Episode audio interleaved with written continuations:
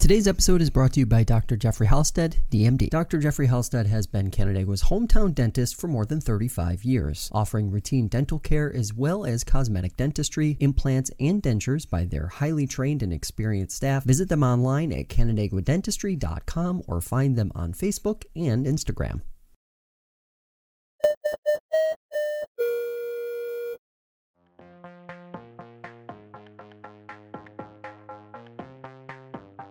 Today, we continue our series previewing local elections across the Finger Lakes by catching up with one of the candidates running for Bristol Town Board.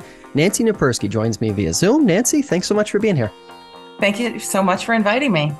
Uh, so let's get the easy question out of the way. Why are you running? Yeah. I'm running because I'd like to get more involved in local government. I'd like to understand how it works. Uh, I, my political career, if you will, started when Trump was elected. I think that activated a lot of people. I was very concerned about what was happening, and I started to pay more attention on the national level. And I was naturally curious then about what happens at the state level, county level, and then town. And the few times that I sat in on town board meetings, I was fascinated and had lots of questions and the structure is very different than anything that I was familiar with or that I had seen online, for example, with yelling participants. And it's not like that. But I still had many questions. Why are we spending money on this? Why is that happening? My neighbor happened to be complaining to me about the amount of salt that was going on his driveway during the winter, and his well had been salted, if you will. And I'm wondering, how do you fix that? How do you help people? So uh, that was one of the reasons. What's the main reason, really, is that I wanted to get more involved. It sounds like it was really organic. And I guess my next question, the next natural question is what are the biggest issues that you're hearing from voters as you're going through this campaign process of knocking on neighbors' doors, talking to people? What what what do they care about as as you're going through this process? To be honest, it's not easy to knock on doors here in Bristol. It's a rural community, lots of long driveways, and I'm really not doing that so much as I am paying attention to what the town board is discussing and what's important to them. In fact, just this last Saturday, we had a um, a budget meeting, and so some of the issues that came up at that time are kind of known this already. Like we need a, we're going to need a new town hall in the next X number of years. We have a it's a beautiful old historical building and there's not enough room for all the staff that we now need. So that's one of the issues. Excuse me. I have been hearing in the town about our water district. Lots of our residents have wells like I do, but there is a water district where we get our water from, I believe, Canandaigua Lake. And it's processed through the city of Canandaigua and the town. And there's issues that are happening there. The uh, water treatment facility, excuse me, serves a number of families here in Bristol, and anything that happens in, within that water district affects just those families, and that's that's something that we need to be aware of to look at. There's upgrades that need to happen, and how is that going to affect those residents as well as the other residents of Bristol? Certainly, our uh, Department of Transportation, just like any of our rural towns here, uh, that's one of our that is, I believe, our biggest line item, budget line item. The supplies, how is that changing? What happens as our climate is changing and we're experiencing greater uh, storm impacts? Mm-hmm. And we've got Egypt Road, which is a beautiful place but the road there's issues going on there every time i go by there's some other project that's happening how do we pay for that how is it being paid how are we planning uh, I just on my road on Keir Road, really big storms. We've got a giant culvert. It's huge. Goes out, and yeah. the trucks are here, and they're putting it together again. We're like little Pinocchios. I think there's a couple of spots here, yeah. or excuse me, not Pinocchio. It's um, uh, Humpty Dumpty's. they keep breaking off. They keep falling off the wall, and we got to put them back together. So um, those are some of the issues that that are on my radar and uh, certainly on the town board uh, on the town's radar. I'm curious. Uh, obviously, those are all big issues. Uh, they're also expensive issues. Um, there's probably going to be quite a few people who listen to this, and if you're elected, uh, show up to town board meetings and say, "Whoa, hold on." I don't want my taxes to double or triple or whatever the case may be uh, to address all of these issues. So, what would be, uh, how would you like to see the town board philosophically approach these in kind of like a methodical manner over a longer period of time so that residents aren't crushed with, you know, a doubling or tripling of taxes if a bunch of infrastructure issues do need to be addressed? That's a perfect question to, for me to lead in why I personally feel that uh, my skill set is going to be helpful in the town. And that is, I have a communications background. So I started my career in public relations and have, um, and marketing communications as well. So in the business realm, what that means is understanding what a company or a product or a person has to sell or share information, what they want to say. And I help them craft what to say and how to say it and how to distribute that information. And I feel that the town of Bristol, and I, I I'm not sure generally, I haven't been that connected to the political landscape in the places that I've lived. So I'm not sure how other towns approach this. And with that said, I feel like there's a disconnect between how the government works, how people are paying for this, what needs to be paid for, and and how they can be more a part of the conversation. And so, what I'd like to do is take my communication skills and bring that to the board so that we can get our residents more engaged so that they know what's going on. So they won't be angry when they show up.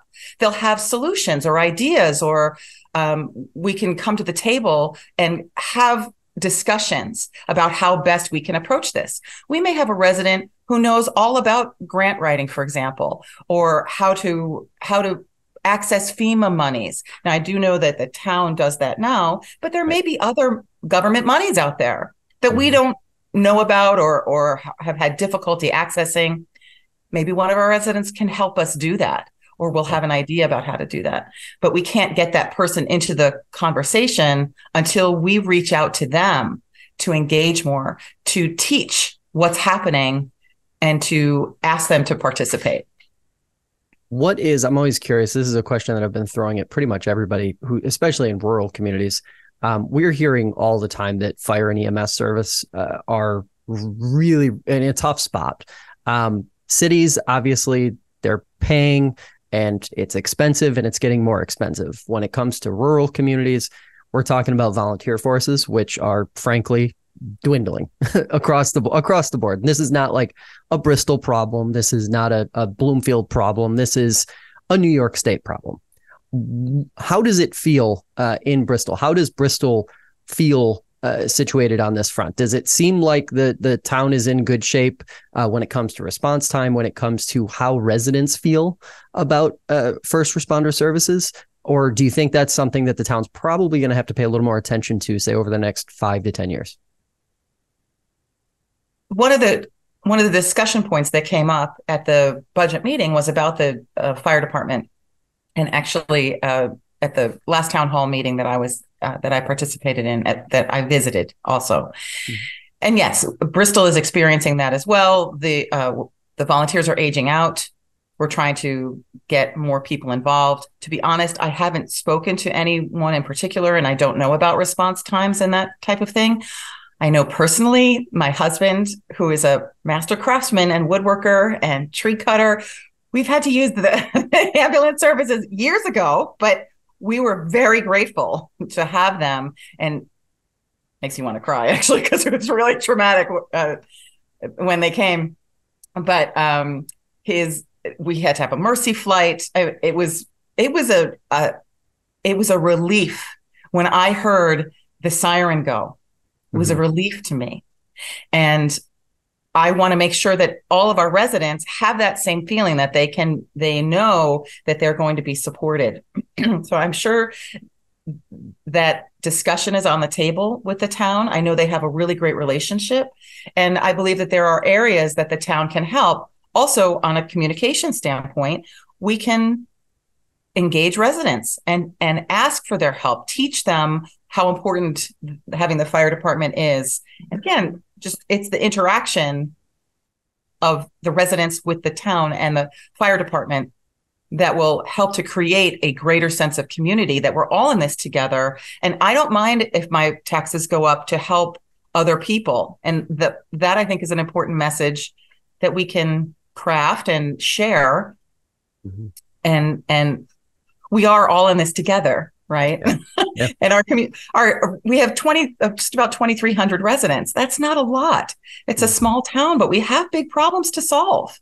Yeah, yeah. So um, many hands make light work, right? fair, fair. Um, your vision, your I want to get inside your brain here. Uh, economic development. What does your vision of economic development look like in a community like Bristol? More rural, obviously. Um, tourism driven, obviously. What what comes to mind when you think about economic development over, say, the next five to eight years?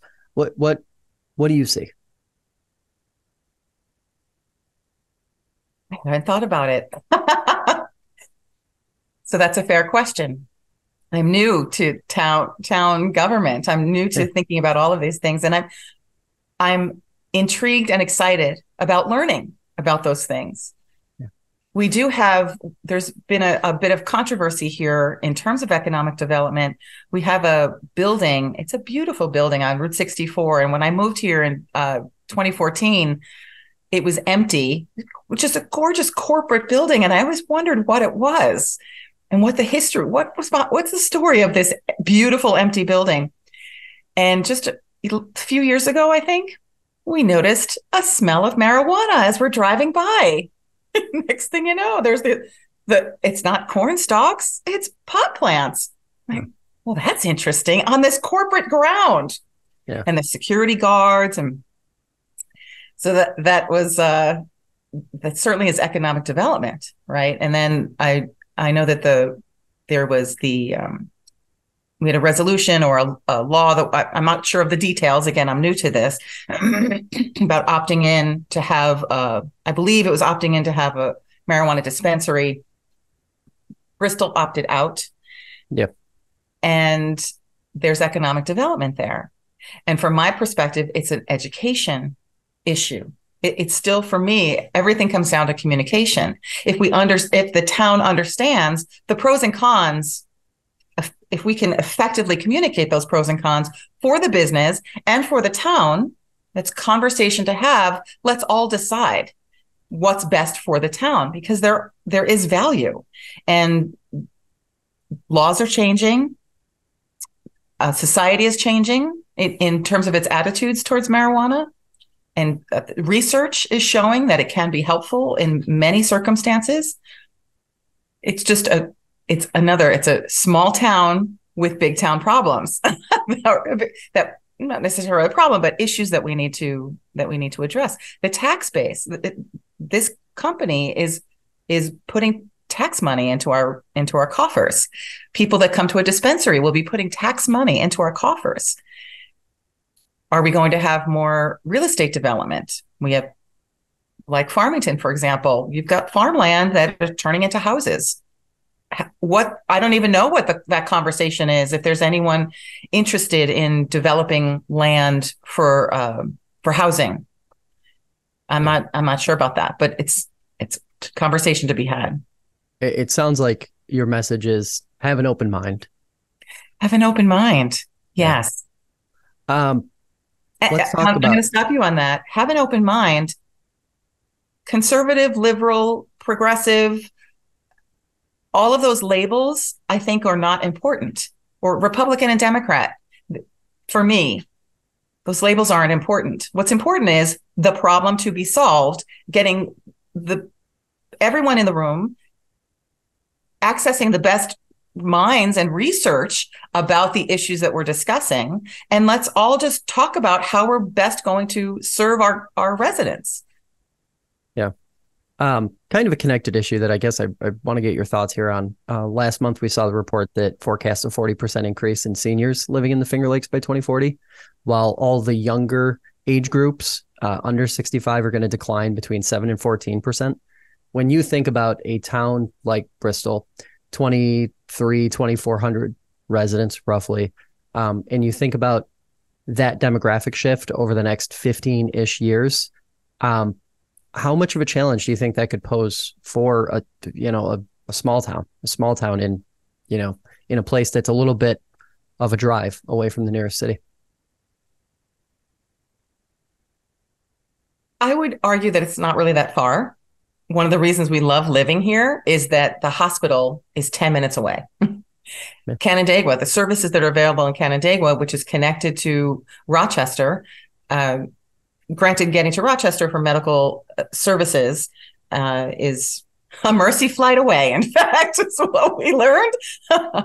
but truly, it's not that far 45 minutes, an hour to one of the best medical uh, communities in the country, really, uh, is is great for our seniors. It's great for everyone, really, for anyone who needs medical care and and really high level of medical care. Uh, and our, you know, and again, getting to Canandaigua, getting to Wegmans, to Lowe's. My husband's a master craftsman. He needed to be 15 minutes away from a hardware store, big box store. so Bristol is situated in a um, in a somewhat different place than other rural communities, right? For yeah. our seniors. One thing I have been thinking about, and I just learned recently, is senior services, community services, social services. And it made me think about social infrastructure for for seniors in particular. My mom is 87 and she lives in northern Westchester. And the town of Cortlandt has lots of services for her. When I go to visit, we go to the Verplanck seniors meeting and she, there's dancing and trips and there's a very strong community. Now, granted, there's lots more people, higher tax base. But I did just learn that I, I believe it's in Richmond or Honeoye has a seniors group that a number of communities can access that they have that were somehow connected. And I didn't know that, which leads me back to communication and sharing the services that we already have in place for our seniors and getting their families involved. Because seniors, I'm 62, I'm a senior now. I could go to the senior meetings at my mother's house. Um, and those types of that, again, social infrastructure is such an important part of aging well. It's not just medical care, it's social care and being connected and, and making sure that, um, that if our seniors, they want to have something to do and, and connect them. Uh, Liz Yockel, eh, who is uh, running for county clerk, she is the owner of the Fuzzy Bunny, and she in Honeoye, a yarn store, and yarn and crafting store, and she has. Um, I want to say a, a, quilting circle, but it's not. I forget the term that she uses, but she invites everyone to come with their crafting project to connect and help each other. Um, and that's also a part of our social fabric that I think can be uh, improved here in the town of Bristol building community. Uh, obviously, housing has become a major issue uh, that the county wants to take on, and obviously, the towns and cities in Ontario County are all going to play a role in that. Uh, I'm curious, uh, given how much emphasis you've placed on communication, how much of the housing problem do you think in communities like Ontario County, especially the smaller towns, uh, is more of a communication problem than it is anything else. Communicating to developers, communicating to the outside world that, hey, we're here. We have all this space ready for development. Come on down. I can't really speak to that because I haven't um, I haven't thought about it. I haven't talked to anyone about that as a concept in terms of real estate development. Um, but certainly connecting to to those developers, that's a, a that if any of our town board members are, it hasn't been on the radar for the meetings that I've been attending. And in the future, if that does become an issue, I think that's a great idea in terms of economic development and bringing that as a concept to the table is how you connect to those developers. I don't know how it works, interested to learn how it works. And I can certainly participate in trying to reach those people and crafting the message of we have land, we have builders, we have uh, a beautiful place to live. Last question, and it's an easy one. Uh, where can folks learn more about your campaign, or what's the best way to reach you if they're a resident of uh, Bristol and they want to learn more about your campaign? On Facebook, I have a Napurski for Bristol Facebook page, and I post there occasionally. I don't have too many followers right now, but uh, yes, anyone's a- is able to find information there about me. Awesome, Nancy. Thanks so much for the time this morning. Appreciate it. Thank you so much. I really appreciate the opportunity to talk about my fabulous town of Bristol. That'll do it for this edition of FLX Today. If you'd like to hear more conversations like this one, check out the show on your favorite podcast platform or subscribe to the FingerLakes1.com YouTube channel. Have a great day, and we will see you next time.